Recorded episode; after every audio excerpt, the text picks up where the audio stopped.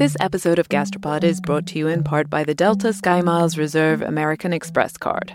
One of the great pleasures in life is traveling, especially when there's great food waiting at your destination.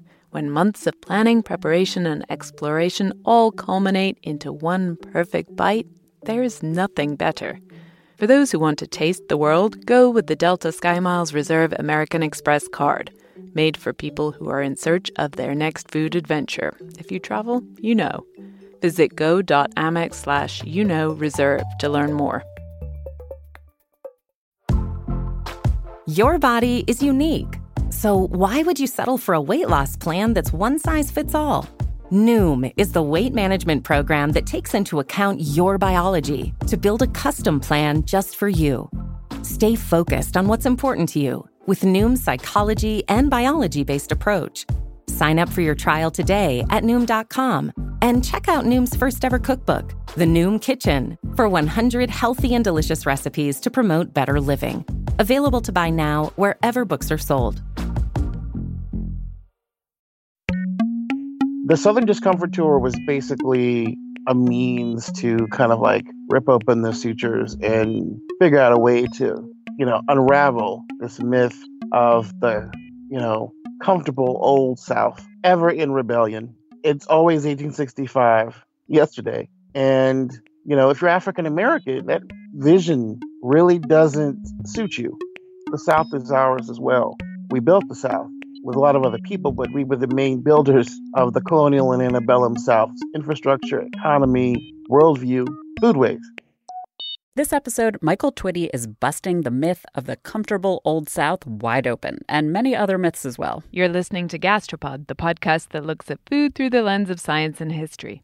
And we're talking with Michael Twitty, culinary historian and author of a new book, The Cooking Gene A Journey Through African American Culinary History in the Old South. I'm Nicola Twilley. And I'm Cynthia Graber. You know, there are a lot of stereotypes out there about Southern food. It's too easy to flash up a picture of, you know, the donut fried chicken sandwich and say, this is Southern food, isn't it? You know, it's, it's kind of a clickbait. Picturing a fried chicken donut sandwich or TV chef Paula Deen's bacon wrapped fried mac and cheese when you think of the South, that's just lazy thinking, according to John T. Edge. You've heard from him before on Gastropod, and he also has a new book out, The Potlikker Papers A Food History of the Modern South. This episode, we're going deep into the story of Southern food because while it's super complicated and important on its own, it also tells us a lot about America. It's where a great deal of American cuisine was born. For good and for bad. Talking about Southern food with Michael and John T means talking about the origins of iconic all American dishes in violence and slavery. It means talking about poverty, power, land, and their connections with obesity today. It means talking about heritage and appropriation of that heritage. But it also means talking about really diverse and delicious foods, the origins of fine farm to table dining, and innovative solutions to some of the problems Michael and John T get fired up about.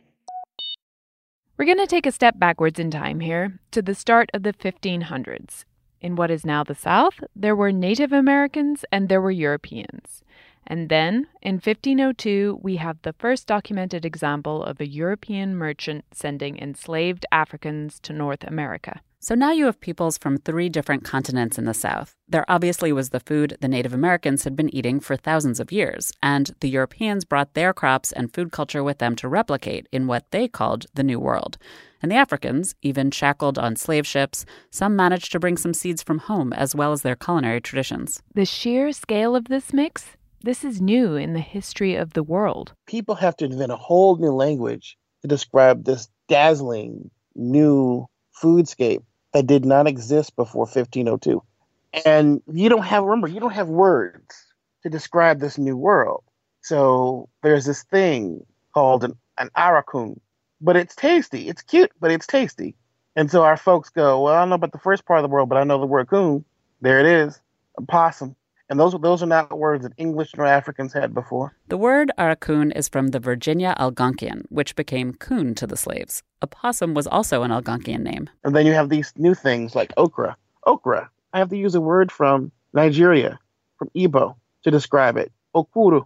Michael has to use a word from Nigeria because the plant is originally from Africa. And alongside okra came millet, sorghum, watermelon, pigeon peas, and bene, the ancestor of today's sesame. So people are using these new words, creating a new language to describe a foodscape that did not exist before the transatlantic slave trade. And that's what that's what's made us so important to the story of American foodways. Nobody knew what gumbo was. That's because nobody was eating gumbo before the transatlantic slave trade. There's debate about the etymology of the name, but the general consensus is that it derives from a different West African word for okra, kingumbo. But then it also became a word for a soup, often made with okra. The roux, the technique for the soup, is European, and ground sassafras leaves, or file, are another critical ingredient in the dish, and they're Native American. What Michael's describing here is a blending, a creolization process. And that was driven by enslaved Africans from across the western coast of the continent. We were the most diverse people in early America. And because of our blackness, we were crossing lines other people just didn't cross for generations. The Europeans tended to stay with their own people, French with French, English with English, and so on. The Africans didn't have the luxury of that choice. They were forced to live alongside Africans from other African nations, as well as Native Americans and Europeans. And they were the ones growing the food and cooking it. Again, not by choice. And these black cooks worked alongside, worked with, were married into, were violated by, were traded with, made war with, were friends with, were frenemies with people of native European, Asian, and other African extraction. And you were the cooks in the North and the South, in the Caribbean. You were sent to France to be educated to learn how to cook French food. You were apprenticed to bakers and pastry chefs. And so enslaved Africans became the culinary experts, plain and simple. And we're becoming the translators of everybody else's heritage. And the thing about us is that it's not just the stuff that people assume is African. That's only actually a small part of the story. It's the fact that we can take other people's stuff, jazz it up, literally. And, you, and the fact that I have to use the word jazz, which is the word of, of Central African origin, right, to describe the process, and then put it back to them and be like, dang, this is this is out of sight. What you do? Well, I blackified it. You know, I blackified it and I made it taste better. So while the slaves were feeding everyone else and gaining all this culinary expertise, what were they able to eat? There's no way to paint a pretty picture of this time period, but Michael says that enslaved Africans could could at times feed themselves healthily from their own labor. Many Africans were able to farm small plots of land and grow a wide variety of crops, and they were sometimes able to eat food that they grew and hunted. But never forget, it's always in this context of getting the leftovers the leftover scraps of time to garden after they've worked for their masters, the leftover foods from the table, like pot liquor you know, pot liquor is the stock that you get from making greens, but it's more than that. There's bones and skin and marrow in that pot. It is, you know, a watery graveyard for flora and fauna and mineral. I mean, it's just all of it. And it's it's stinky. It's foul. It's earthy. And also even delicious, Michael says. This was his first food fed to him by his grandmother cornbread crumbled up in pot liquor. That was the black baby food for generations. Eating that connected me to people born in slavery in my family, connected me to my grandmother. But with a very important difference in how it was served. In slavery time, children, toddlers through, you know, teenagers, they had to eat from a trough, a hog's trough you know, and sometimes the horse's trough. I mean, they would put the food in there, and then the horse would clean the rest of it up. And they'd do with human beings and animals sharing the same vessel. It was the crudest form of feeding. There's a subversive knowledge embedded in that, though, that you know, as we parse out the nutrients and we begin to understand where the nutritional value of greens resides after you cook them in such a fashion, after you boil greens down, the nutrients are oftentimes leached out into the liquids. So they were tossing away the pot liquor, feeding it to the enslaved, reserving the greens for themselves. But in all actuality, the pot liquor is where the great nutrition resided. Pot liquor is one example of the complexity that's an intrinsic part of the history of Southern food. It's brutal and dehumanizing, and yet also nutritious. And to Michael, it's tasty, and it ties him to generations of his ancestors.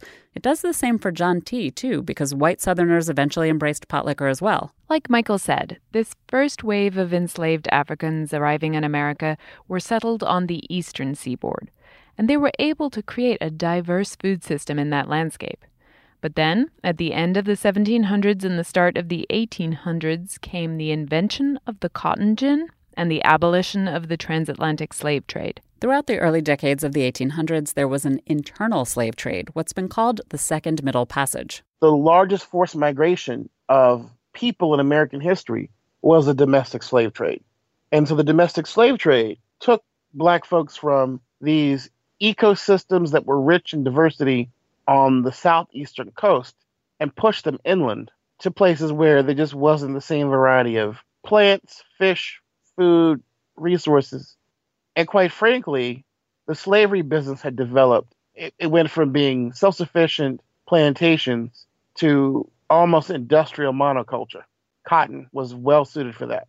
One crop, one big check, make your money. Some people did well with it, some people didn't. The thing about working in the cotton fields is that it was really all consuming, physically demanding work.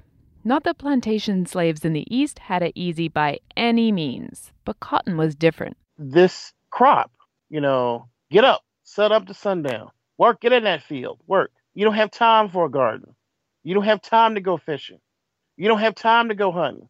No, no, no, no. There's no. There'll be no more. There'll be no more task system where you get to like do your required acreage, but you can do your own thing. You get to go trap and garden and fish anymore. Uh-uh. So not only did the slaves lose even the meager time they had to maybe tend to a small garden or maybe hunt, but cotton was so incredibly physically demanding all the time that they had to get as many calories as possible as quickly as possible. So there's a sort of like, you know, we're forced into this really crappy diet. And some of those tastes and flavors and some of those things stayed long after slavery. It's too much salt. There's too many starches and sugars. Only difference between us and them is that they actually work sun up to sundown physically. We don't. This diet has been deadly for African Americans. The statistics today are scary. African Americans are one and a half times as likely to be obese, twice as likely to have diabetes. They have some of the highest rates of hypertension in the world. Lots of factors go into these diseases poverty, lack of time and resources to exercise, structural inequalities. But diet is a big one. So there are a number of legacies of cotton. It helped shape taste in a way that still echoes today, and it also shaped the landscape. Michael says that the legacy of the monoculture still exists too, but today it takes the form of food deserts, places where it's incredibly difficult, if not impossible, to access fresh, healthy foods. So, yeah, I really wanted to break down why we have these food desert issues if you look at the map, you look at the map of the South, the areas with the worst food desert issues is the black belt of cotton. It's right in front of your face.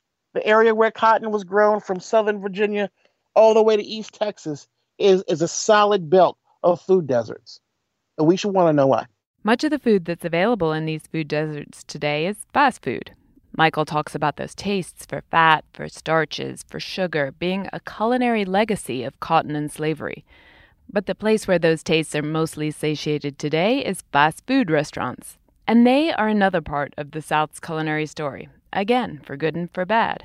For John T., fast food is a story of terrible costs, yes, but also Southern innovation and entrepreneurship. The movement of fast food from places like KFC, from places like Hardee's, from places like Bojangles. Those were not some visitation of a horror of fast food upon the South, the hyper traditional South. Those were Southerners who figured out how to feed a new generation of urbanizing Southerners. The Southerners who spearheaded fast food drew on their local culinary history. So the kind of attempt to package and sell a very traditional food, fried chicken, or let's take biscuits. It applies to biscuits as well, which also became a drive through dish in the 1970s South. Those are attempts to repackage the traditional South and sell it back to a modernizing, urbanizing South, a South that was moving to suburbs, a South that was working away from home for the first time, that was moving away from farms and moving to factories and offices for their work. And I think that in our um, kind of American adoption fa- of fast food and the international adoption of fast food, KFC's story is just as resonant um, as McDonald's story. And fried chicken and biscuits, they may have originally been prepared and perfected by enslaved black cooks, but they became a shared food of celebration across color lines in the South. John T. helped us tease out the whole complicated story in our episode on fried chicken. But the point is, these were foods that you served on a Sunday after a week of hard physical labor. And you recognize that traditional food carries with it a heavy calorie payload and may not be the healthiest thing to ingest every day. And you move from eating it on Sunday to eating it from the drive through four days a week. You see the peril of fast food play out there and you see it in high rates of diabetes, you see it in high rates of heart attacks, you see the cost to the South. So, the South was one of the leaders in both marketing and eating fast food. But it's not just a culinary development. There were some major industrial agricultural developments in the South, too. So, if you think about the chicken industry and its boom, that chicken industry boom has been driven by innovations in places like Arkansas, wherein Tyson and other manufacturers found a way to shorten the growth time required for a chicken to come to weight and go to slaughter. They also manipulated the product itself. Because these southern companies weren't just pioneering innovations in raising chickens, they changed how that chicken was processed too, turning whole chickens into pre-portioned weird shapes. Companies like Tyson's are the ones who drove the fast food industry and delivered this new form of chicken to you. And if you think about that corner of northwestern Arkansas, where Tyson is headquartered, where Walmart is headquartered, I'm trying to argue that that corner of northwestern Arkansas is one of the great kind of American hubs of innovation. It's where the chicken went modern, and it's where kind of American consumer models were reinvented. John T sounds kind of like he's admiring all of that Southern innovation, and he is. But of course, it comes at a cost a health cost, an environmental cost, a cost to the animals, a cost to the workers. But you can innovate and cause harm at the same time. I mean, that's kind of my point is that, you know, these are brilliant business people who figured out how to sell America chicken parts and how to translate that onto fast food menus and how to translate that into styrofoam containers at Walmart. That innovation is part of the fabric of the American story, the American business story. That's one thread in the story of how the history of food in the South has shaped not just that region, but the entire country. But there are lots of strands in this particular story. There's also the story of the land Going back to early plantation history, like Michael said, enslaved Africans grew everything. It was a new landscape, some old crops, lots of new ones, but in their own plots, many of them succeeded in growing a whole variety of edible plants. Because they had to, to feed themselves, but still. Emancipation officially came in 1863. There had been promise of the famous 40 acres and a mule for freed Africans, but this largely didn't happen. But even when former slaves did have the potential to farm, Michael says the idea of continuing to work the land was complicated. The soil was a jail, a prison for those African Americans who did not have their own land or access to land. It was a prison. So even if African Americans had land or access to land after emancipation, that feeling persisted. And then you went up north and it was like, ah, a breath of fresh air. I don't have to, you know, yes, the steel mills are noisy Yes, the auto plant is dangerous. Yes, the stockyards are filthy, but at least it ain't cotton. At least it's not a field. At least it's not the hot sun. At least it's not working so that, you know, someone can take away two thirds of what I earn and I have to scramble by with one third and always go into debt. That was such a devastating way to live for so many people of color that they just wanted to get out of it. And so it's not just our children, but it's the generation before them, and generation before them that actually says the words, I ain't a damn slave. I don't want, I'm not gardening. I don't want to do all that. I mean, I've heard this a million times because they think they associate our fingers being in the dirt with slavery, not understanding that, you know, our fingers being in the dirt saved us, you know, saved us during the Depression. It put food in our mouths. Other people were, you know, standing in bread lines in the city we we had farms, we had gardens, we knew how to make something from nothing. And so that kind of I want to instill that kind of pride in people to let them know, no, no, no, the, the our relationship with the land is is a religious, a sacred thing. Michael thinks there's an important place for farming today among African Americans, in spite of and even because of their history. We need to make peace with the fact that, yes, our gifts were used against us. Our economy changing, nation building ways were used against us. But that is no excuse to not save ourselves today using those same skills that gave our ancestors sustenance. And that's something that some black Southerners have tried to do, most notably the fabulous Fannie Lou Hamer and her pig bank. This episode of Gastropod is brought to you in part by the Delta Sky Miles Reserve American Express card. You know that feeling when you try a new food for the first time and your mouth experiences these brand new flavors and sensations? It's like, wow, I didn't even know a food could do that. This happened to me when I went on this amazing trip to the northern tip of Queensland in Australia. We were so far north that we were off the country's electrical grid, and we were staying on a banana farm where they grew dozens and dozens of different kinds of bananas.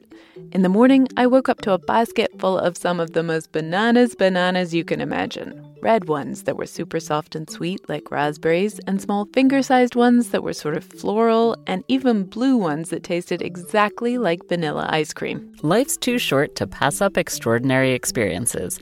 And if you're ready to take your next big food adventure, go there with Delta Sky Miles Reserve American Express card. If you travel, you know.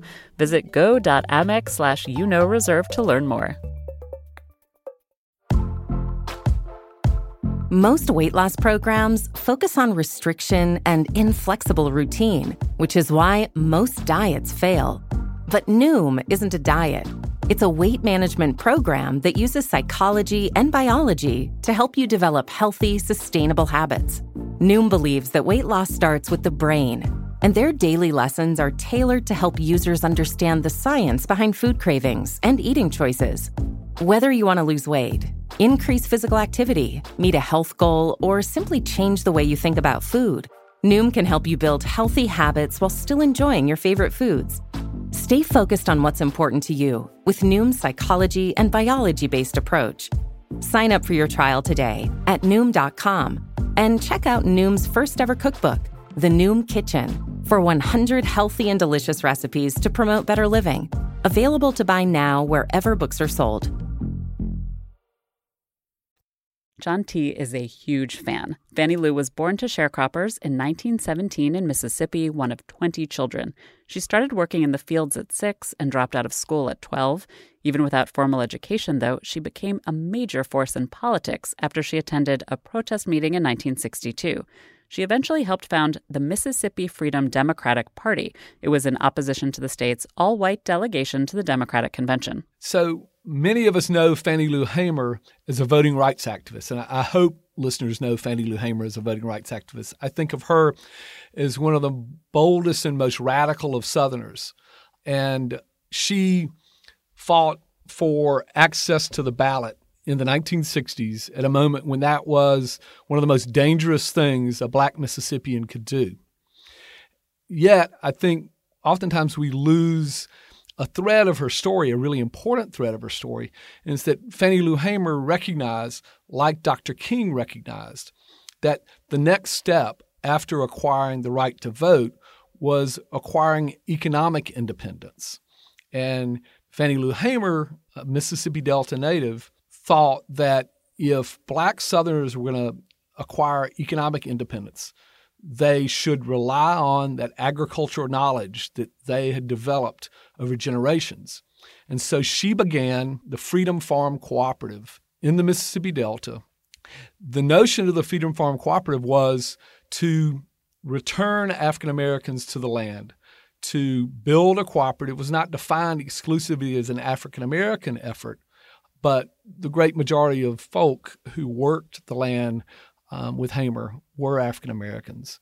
But she believed that in the Mississippi Delta, in the heart of the cotton growing um, plutocracy, she believed that African Americans should work that land and that was their future, that economic independence was dependent on a deep and profound knowledge of the land and an ability to work the land. So, this is where the pigs come in. In 1969, the same year that Fannie founded the Freedom Farm Cooperative, she came up with her pig idea. It was a serious idea, but it had kind of a funny name. It was playful. I mean, you know, her notion of um, economic independence was both serious minded and playful. One of the original names she floated for this effort was the Oink Oink Project. Um, but the name she settled on was the Pig Bank.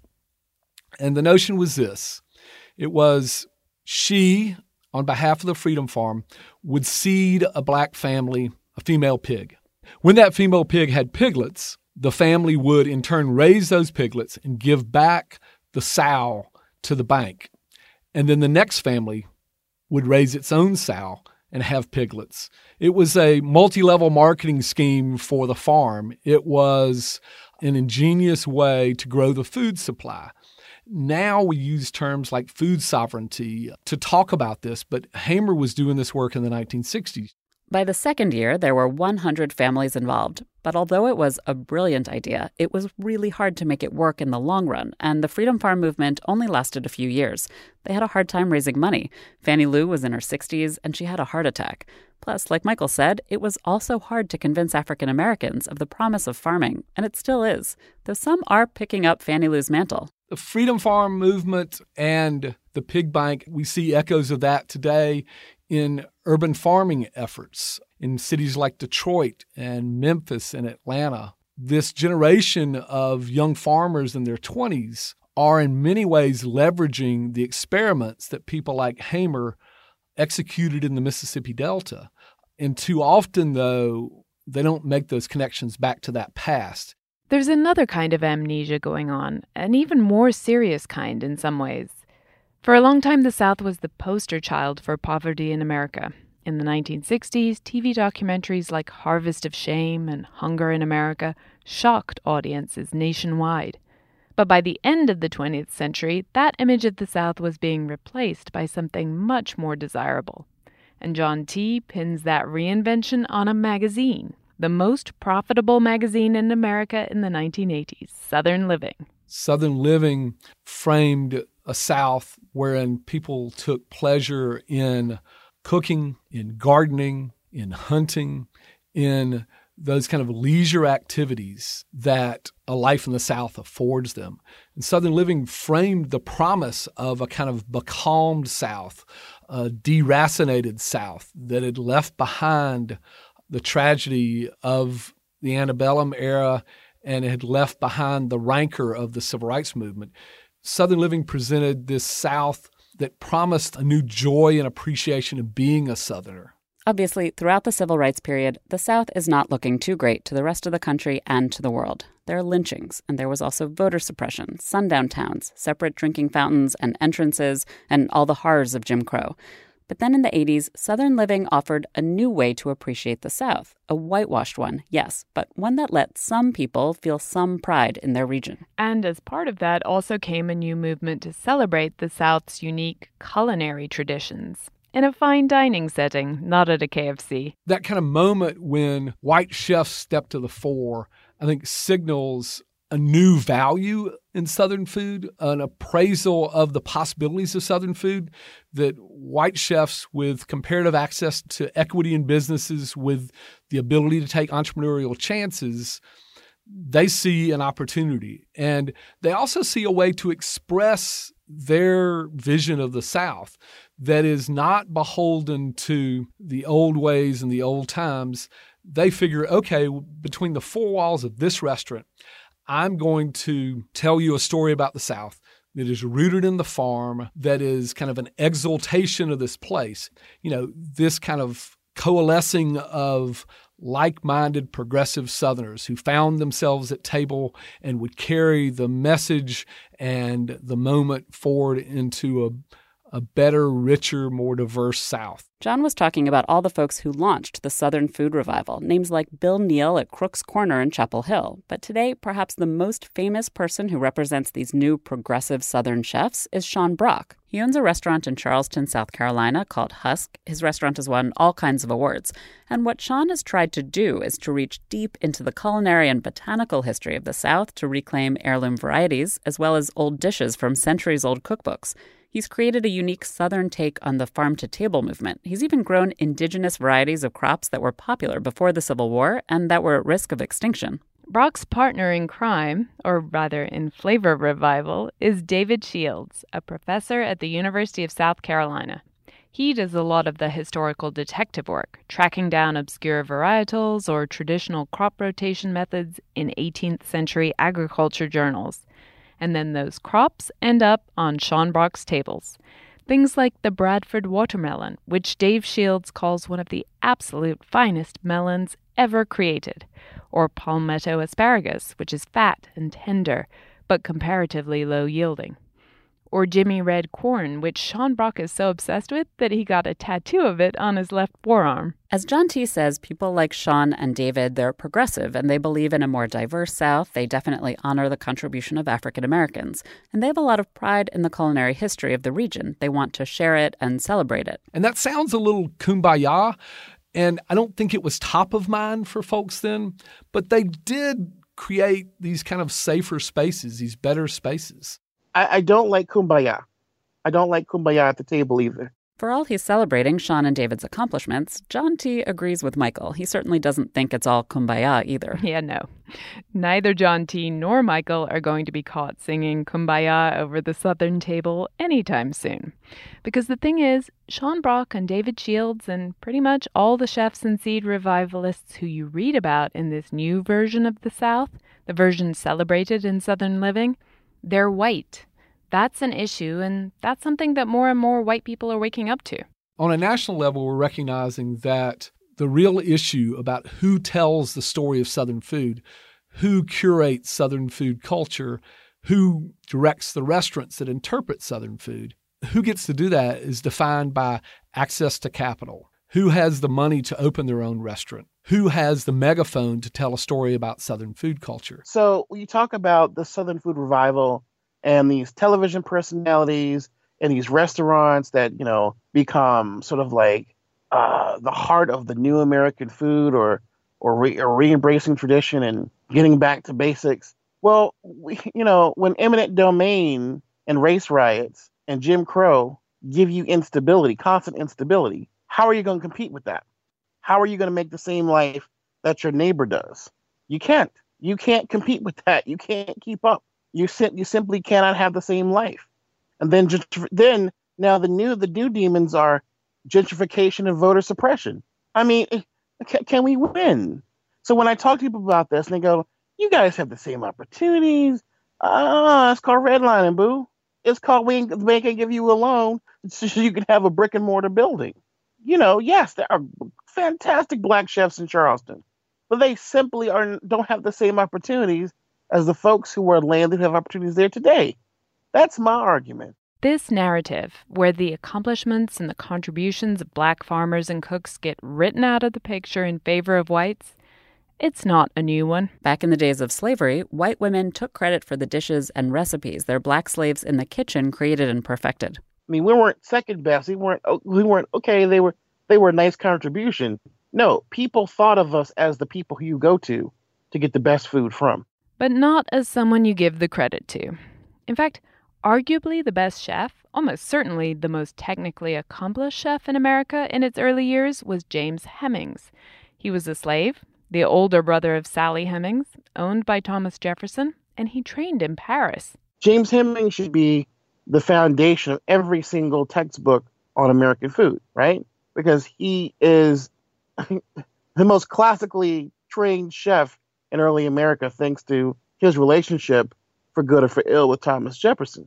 But I ask people who James Hemings is, and audiences, I have three or four hands raised out of a hundred people. And to me, that that's a sign that people don't understand the power, the agency, the ownership of culinary excellence among people of African descent in, the, in America and the Americas. Once you start looking through the history, you can find black chefs being overlooked in favor of whites again and again. John T. told us about Edna Lewis. She was born in 1916 in rural Virginia, the granddaughter of freed slaves.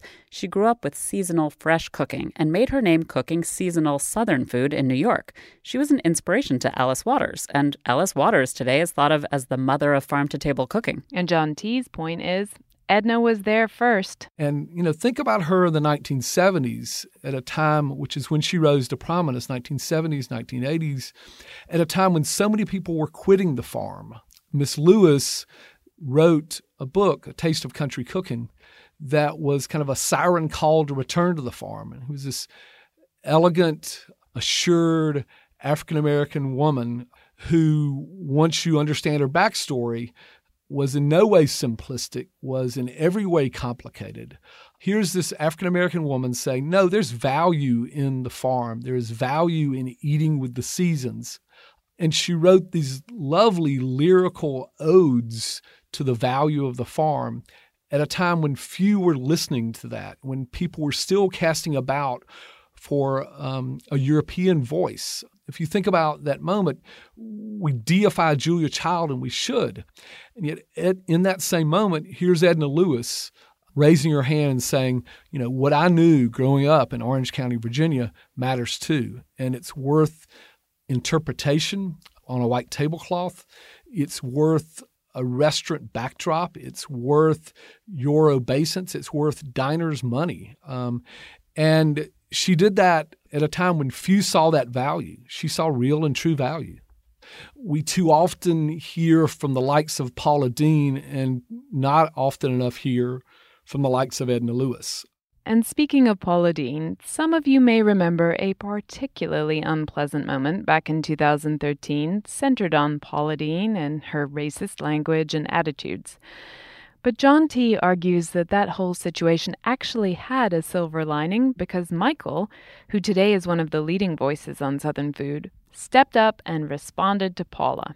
And in so doing, he turned the media spotlight onto the much larger problem. Michael Twitty writes this kind of world weary, confessional, open letter to Paula Deen. And in doing it, he doesn't so much dismiss her as dismiss the larger enterprise of writing about and telling stories about Southern food culture that dismisses the black contribution. Michael basically argues that we have overlooked the black genius that drove Southern food culture. We have dismissed it as mere labor when we should think about it as intelligence earned over generations at the stove and in fields and at tables. Yeah, I mean, it's it, that was my argument with the whole Paula Deen letter uh, in 2013 was that you know everybody was putting so much emphasis on Paula Deen the N word, they forgot about the fact that we we're constantly having to deal with the the article title "Where are all the black chefs?" Well, the black chefs were, were there for generations, and it still are. You know, Austin Leslie, for God's sakes, who invented and popularized the fried turkey but who who's heard of Austin Leslie?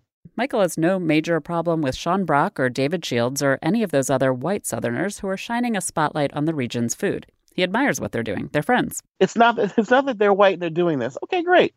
If you were a Southerner, this is your heritage too, of any color background. Not just salt and pepper Southerners, not just red, white, and black Southerners, but Middle Eastern ones and East Asian ones who are newcomers, Latino ones who are newcomers as well. But you need to have context. You need to have respect for when and where you enter the narrative and for when and where other people enter that narrative. And I think that Sean and David Shields, other folks, are very sincere, well meaning people. But I think that the food media and other media has put far too much emphasis on this white savior thing. Um, I think the more important story, and this this is just from my heart, from my perspective, is can the South heal itself? Through its food, through its food culture, through its food politics? Can African Americans reclaim their identity, their history before it's too late? Because more places are being bought up and sold out of our hands, losing more farmland, losing more family land, losing the graves of our ancestors, losing lives because we face these chronic illnesses when we could be eating those heirloom vegetables and thriving and living healthier, better lives. I mean, this is a massive issue a massive problem. Our kids are being threatened now with not even being able to have, you know, school breakfast. We're back to that. So, I mean, I respect their work. They're, they're great people, lovely people. I'm not saying we, we can't continue to shine a light on the work they're doing in the kitchen and in scholarly fields. I mean, these, these are my acquaintances, these are my friends, these are my colleagues. But what I'm getting at is that we can't let go of the other side of the coin. There is something very beautiful and very important about black men and black women finding their way back through food to the heart of their tradition and using it to rescue um, the parts of ourselves today that are suffering. Michael, as we said at the start, is author of a new book, The Cooking Gene. But that's the culmination of years spent rediscovering and reclaiming his own culinary heritage in the South. After that Paula Deen letter, Michael embarked on what he called his Southern Discomfort Tour. He did public cooking demonstrations of what his enslaved ancestors would have cooked in plantation houses and slave shacks throughout the South. It was powerful interpretive history in the places where nostalgia for the Old South is most entrenched. Michael challenged his audiences to really think about that culinary heritage and what it was built on. And Michael's not the only one. There are African American chefs and farmers around the region claiming their place in this revival. John T. describes the work of Mashama Bailey. Like Edna Lewis, she cooked in top restaurants in New York. In 2014, she opened her own restaurant called The Gray in Savannah. Even though the industry is dominated by white men and it's incredibly hard to get financing, Mashama and her restaurant quickly became national stars. Mashama has developed relationships with the Southeastern African American Farmers Organic Network, a Savannah based organization that works with black farmers to retain their land and build value in their land by farming organically. So that change, that promise of a restaurant like the Gray, where a chef like Mashama Bailey, a African American chef, has equity in the restaurant, has capital in the restaurant, and is telling a story about the South against a backdrop of Paula Deen's messaging about the region. That to me shows great hope and great promise. And that is one of the ways that black chefs are contributing to a, a newer and more important dialogue um, about the region. I think we've reached a moment when black voices are getting their due when they've long ago earned the megaphone and we finally, you know, turned up the amp. And Mashama does it quietly and speaks with her food. Michael does it by stepping to the podium and speaking eloquently. Those voices matter a great deal. And I think it's important at the close of my book to kind of redirect the conversation to them because so much of the past 20 and 30 years of kind of new Southern cuisine has been white dominated. John T. recognizes that there's an irony in a white guy writing a book about Southern food whose conclusion is that we've heard too much from white voices and too little from black ones. But he is a Southerner, and he's both proud and ashamed of the region's history. I was born and raised in Georgia, and my wife and I now raise our young son in Mississippi. I belong to those places and love them deeply. I love this place, and at times I'm angered by this place. And I think that's what it takes to truly regard a place, to appreciate a place, to understand a place. You have to hold in your mind this deep and abiding love for it and a strong and driving question of it. I think that's the i mean you know a, a, a blind um, obeisance to your place and your people gets you nowhere but Southern food to John T is about far more than the South, both yesterday and today. In a way, the story of the South is the story of America. If you think about food as a passkey to understanding the way we comport ourselves as Americans, if you think about food as a passkey to thinking about our moral responsibilities to one another, if you think about food as an expression of creativity, if you think about food as a um, indulgence in which we um, revel in the joys of the land and the, and the streams um, that course through our, our nation, there's no better place to apprehend those relationships in the American South. The tragedy of the South, the poverty engendered creativity of the South, and the promise of the South are all kind of reflective of these American ideals, these American tribulations writ small. The history of Southern food is the history of American food culture, is the history of the nation. So, if the history of Southern food is the history of the nation, we ask Michael, what is Southern food? Wow. Now you know how to get somebody in trouble, don't you? Lord of mercy. Um, Southern food is about inheritance. and it's also about transformation.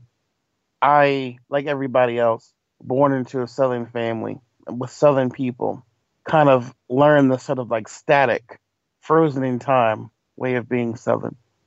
It's bigger and, and better than that.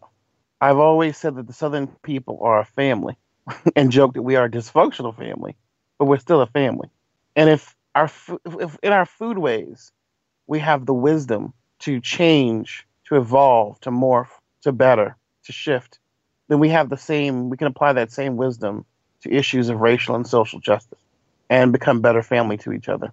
For Michael, at its heart, this is what his Southern Discomfort Tour was all about. It was less about creating an indictment against the white South than creating an invitation to dialogue, to eat, to sit, to talk, to figure it out, and also make room for, as I said, all the rest of the folks who are Southern, who don't fit into that salt and pepper model, who are bringing other narratives to the table and new ways of understanding what being Southern and what Southern food is. Because now Southern food is samosa in Atlanta. Um, it's Korean food. It's Vietnamese food. It's Middle Eastern food in Tennessee. It's food created by transgendered chefs. It's food created by, you know, vegan black Jews. And, and it's native people reclaiming pre colonial Southern food. We really are blessed to live in a time of such cultural and culinary inflorescence. And that's why I wanted this book to happen because I wanted us to have a piece of the table. Because if we don't have a piece of the table, then we have to knock the legs off of it. A huge thanks this episode to Michael Twitty. Listener Shannon Bowens wrote in to suggest that we should interview him a while back. Thank you, Shannon. Michael has a new book coming out, The Cooking Gene A Journey Through African American Culinary History in the Old South. It comes out on August 1st, but you can already pre order it. Links at gastropod.com. An equally huge thanks to John T. Edge, whose new book, The Potlikker Papers, is out on bookstore shelves now. Both books tell so many more stories than we could cover in this episode, so definitely check them out. Links on our website, as always. We'd also like to thank Andrew Harper of the Southern Documentary Project for taping John T. for us. Let us know what you think by commenting at gastropod.com, or you can also find us on Twitter and Facebook at Gastropodcast. We'll be back in two weeks with the terrifying tale of hundreds of thousands of beef burgers that turned out to be horse instead. Till next time.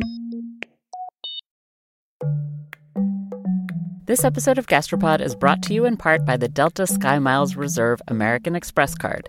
You, dear listener, already know about the transformative power of food. You're probably thinking about food right now, aren't you? Look, we get it. Sometimes a craving is more than a craving. It's a calling that you have to indulge, even if it takes you thousands of miles to get there.